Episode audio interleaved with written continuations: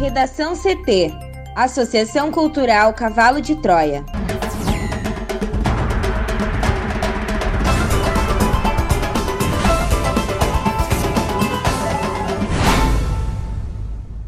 Agora, no Redação CT. Sobe para 145 o número de surtos ativos por coronavírus no Rio Grande do Sul. Hospital de Clínicas de Porto Alegre busca novos doadores de plasma convalescente. China detecta um novo coronavírus em frango importado do Brasil. Secretaria da Cultura do Rio Grande do Sul abre cadastro de auxílio emergencial cultural para pessoas físicas. Eu sou a jornalista Amanda Hammermiller, este é o Redação CT da Associação Cultural Cavalo de Troia. Céu nublado em Porto Alegre, temperatura de 14 graus. Boa tarde. A quinta-feira será de tempo fechado, com possibilidade de chuva a qualquer hora do dia. O frio, porém, não deve ser tão intenso. A previsão do tempo completa daqui a pouco. A EPTC informou que desde as 8 horas da manhã desta quinta há alterações no trânsito na região da Avenida Sertório, na zona norte de Porto Alegre. Os veículos que trafegam no sentido bairro-centro circulam apenas na faixa da esquerda a partir da Avenida Carneiro da Fontoura, em razão de bloqueio em uma das vias. E hoje pela manhã ocorreram acidentes em Porto Alegre, um deles entre moto e ciclista na Avenida Campos Velho, na Zona Sul. O outro, uma colisão entre carros na Avenida João Goulart, próximo do gasômetro com a Rua General Portinho, no sentido centro-bairro. Ninguém se feriu. E também um veículo foi atingido na traseira por um caminhão e bateu na mureta do lado esquerdo da Avenida Castelo Branco, na saída de Porto Alegre. Foi colocado um recuo na via, o motorista ele não se feriu, mas o caminhão não foi localizado. E também tem semáforos em amarelo piscante na Avenida Cristóvão Colombo com a Rua Garibaldi. Também na rua Coronel Aparício Borges, após a Avenida Oscar Pereira, tem alerta de terra na faixa da direita da via. E há também risco de queda de poste após uma colisão de um carro. A rua Dom Pedro II está com bloqueio total próximo à rua General Couto de Magalhães, no sentido sul-norte. O veículo que bateu no poste não foi localizado e agentes da IPTC desviam o trânsito para o corredor de ônibus a equipe elétrica segue trabalhando no local. Já na Avenida Ipiranga, foi encerrada a descarga da subestação compacta da CE, que vai abastecer o Hospital de Clínicas e o Campo Saúde da URGS. Houve bloqueio total entre a Rua São Manuel e a Ramiro Barcelos e outros quatro bloqueios vão ocorrer no decorrer do dia. Com o trânsito, Juliana Preto. Sobe para 145 o número de surtos ativos por coronavírus no Rio Grande do Sul. A repórter Juliana Preto nos traz mais informações. O número de surtos ativos em decorrência da Covid-19 aumentou no Rio Grande do Sul nos últimos 15 dias. Nesta quarta, o estado contabilizou 145 surtos que estão em investigação, ante 109 registrados em 27 de julho. A informação consta no boletim epidemiológico da Secretaria Estadual de Saúde, divulgado nesta quinta-feira, que aponta ainda que mais da metade dos municípios com contágios ativos em massa encontram-se em regiões identificadas com a bandeira laranja no modelo de distanciamento controlado, considerada de risco médio ao Covid-19. Segundo dados atualizados da pasta, entre os dias 20 de março e 10 de agosto, foram notificados 250 surtos de síndrome gripal associados à Covid-19, dentre os quais 145 em investigação e 115 encerrados, ou seja, quando transcorrido o período mínimo de 15 dias sem o registro de novos indivíduos com sintomas da doença. As instituições de longa permanência, que são lares oferecidos para idosos, dão conta do maior contingente de contágios em massa, com 70 surtos ativos. Atualmente, são 8,1 mil trabalhadores expostos ao coronavírus. Destes, 1.307 são de casos confirmados da doença. O boletim da secretaria informou ainda haver 94 mortes diretas e duas secundárias entre moradores e funcionários das instituições. Também, ao menos 30,6 mil trabalhadores de frigoríficos e laticínios estão expostos ao coronavírus em 23 cidades gaúchas. Ao todo, 30 surtos ainda estão ativos nesses estabelecimentos, com 4.146 casos confirmados da doença e três óbitos entre trabalhadores. Nesta categoria, não houve nenhum óbito secundário, ou seja, contactante de caso confirmado. Marau foi o município com o maior número de surtos em investigação em frigoríficos, com quatro casos. Já na categoria que abrange empresas que desempenham atividades industriais, comerciais, econômicas e administrativas, a Secretaria informou a existência de 45 surtos ativos nesta quarta-feira. Nesta categoria, há pouco mais de 28 mil trabalhadores expostos ao vírus, dos quais 545 já têm diagnóstico positivo da doença. Segundo os dados estaduais, também foram contabilizados cinco mortes e uma secundária entre estes trabalhadores. Com 11 surtos atualmente ativos, o município de Caxias do Sul é o que possui o maior número de contágio em massa, iniciados entre março e julho. Foi definida a data para início da troca de lâmpadas pelas ruas de Porto Alegre.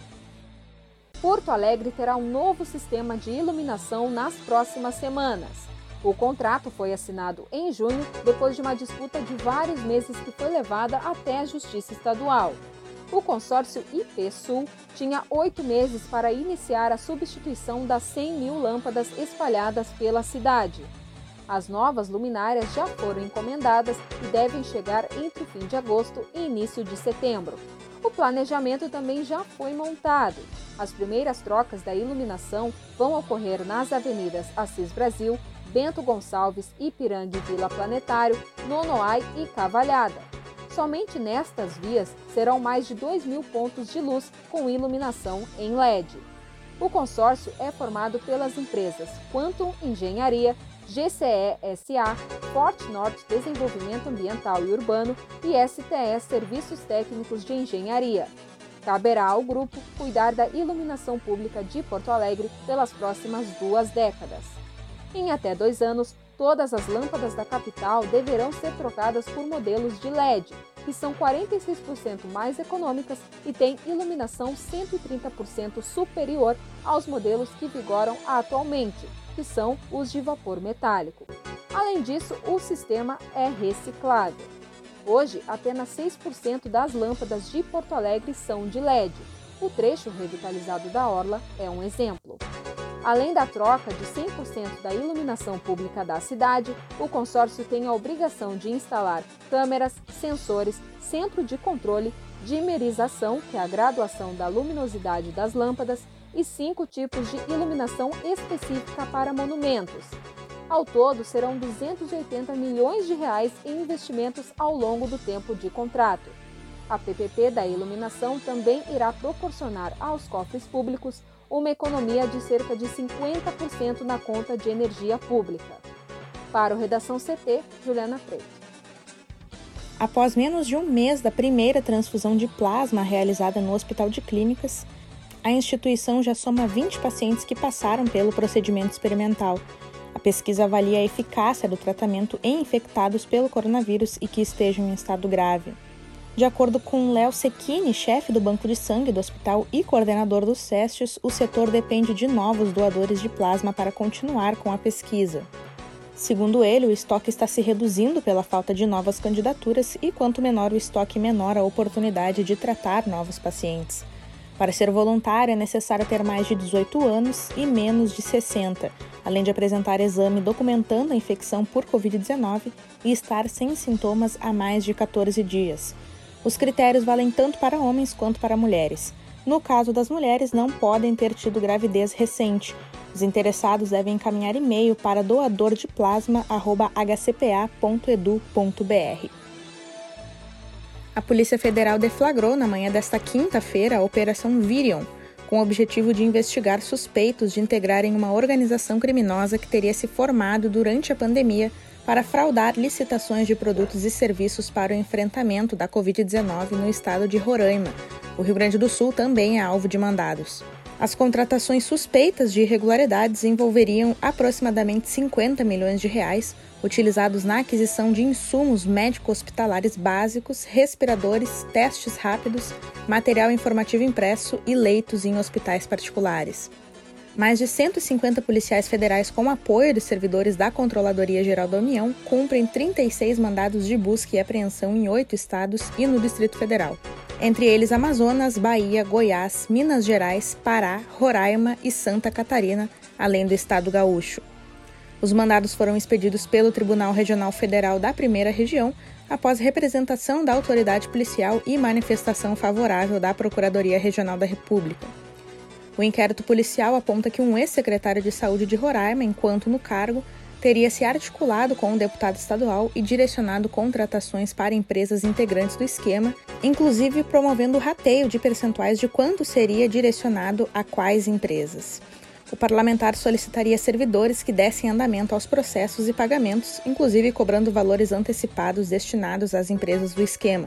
Um ex-deputado estadual também atuaria na organização. As investigações apontam que a organização criminosa se aproveitaria da possibilidade de contratações diretas em razão da pandemia para facilitar os crimes. Os procedimentos não seguiam ordem cronológica, processos mais antigos eram preteridos em favor dos de interesse do grupo. O trâmite era concentrado em um único setor da Secretaria de Saúde, sem qualquer transparência ou publicações. A CGU identificou diversos indícios da prática de sobrepreço e de irregularidades nas contratações e nos pagamentos. Além disso, também foi apontada pela CGU a falta de transparência na execução dos recursos federais destinados a Roraima, o que dificulta a própria fiscalização dos gastos. As investigações continuam. Autoridades chinesas anunciaram nesta quinta-feira que detectaram um novo coronavírus responsável pela Covid-19 em um controle de rotina de frango importado do Brasil, maior produtor mundial, e pela segunda vez em camarões procedentes do Equador. Segundo um comunicado da prefeitura de Shenzhen, perto de Hong Kong, o vírus estava presente em amostras coletadas na terça-feira de asas de frango congeladas brasileiras. As autoridades informaram que submeteram imediatamente a exames de diagnósticos as pessoas que tiveram contato com os produtos contaminados, assim como seus parentes. Todos os testes apresentaram resultado negativo, segundo o comunicado. A contaminação de frango brasileiro pode provocar uma nova queda das exportações para a China. Em fevereiro de 2019, Pequim passou a aplicar por cinco anos tarifas anti-dumping ao frango brasileiro, que vão de 17,8% a 32,4%. O Brasil, maior produtor mundial de carne de frango, era até 2017 o principal fornecedor de frango congelado para a China, por um valor que se aproximava de 1 bilhão de dólares por ano, mas nos últimos anos o país perdeu parte do mercado para a Tailândia, Argentina e Chile. O Brasil é o segundo país do mundo mais afetado pela Covid-19, atrás apenas dos Estados Unidos, que já conta com mais de 104 mil mortes e mais de 3 milhões de casos. No Redação CT, agora a previsão do tempo com Juliana Preto. O tempo no Rio Grande do Sul se manterá instável nesta quinta-feira. A previsão é de chuva a qualquer hora do dia em praticamente todas as regiões. O frio, por outro lado, é mais ameno do que foi na quarta, quando Quaraí marcou 1,4 grau. Nesta madrugada, a menor temperatura também ocorreu na cidade da fronteira oeste, mas a mínima foi de 4,2 graus. Na região metropolitana e em Porto Alegre, a previsão é de chuva moderada e forte a qualquer momento, e a capital terá máxima de 16 graus. Nas regiões próximas ao Uruguai e no sul do estado, as primeiras horas do dia foram frias e sem chuva, mas isso vai mudar até a parte da noite. Na sexta-feira, a previsão é de chuva para todo o estado. Boa quinta a todos! Obrigada, Juliana. Hoje, nosso último bloco é de cultura. A Secretaria Estadual de Cultura do Rio Grande do Sul abriu cadastro para pessoas físicas, trabalhadores e trabalhadoras da cultura receberem o auxílio emergencial de acordo com a Lei de Emergência Cultural Aldir Blanc, número 14017. Para se cadastrar, basta acessar o site da Secretaria da Cultura em cultura.rs.gov.br clicando no banner Cadastros. Assim, o usuário é encaminhado para os campos de preenchimento dos dados. No mesmo endereço, há um tutorial com explicações. Os responsáveis por espaços culturais que queiram acessar os recursos da Lei de Emergência Cultural devem procurar as respectivas prefeituras. A SEDAC está disponibilizando uma plataforma para cidades que desejem utilizar o cadastro. A Lei Aldir Blanc prevê o repasse em caráter emergencial de 3 bilhões de reais para trabalhadores e trabalhadoras da cultura e instituições culturais durante a pandemia do coronavírus em todo o país. O Rio Grande do Sul receberá cerca de 155 milhões de reais, sendo 69,7 milhões para o Estado por meio da Secretaria de Estado da Cultura e em torno de 85 milhões que serão distribuídos aos municípios gaúchos. Redação CT, apresentação Amanda Hammermiller, colaboração Juliana Preto. Uma produção da Associação Cultural Cavalo de Troia com apoio da Fundação Lauro Campos e Marielle Franco. Próxima edição amanhã, ao meio-dia e 45. Boa tarde.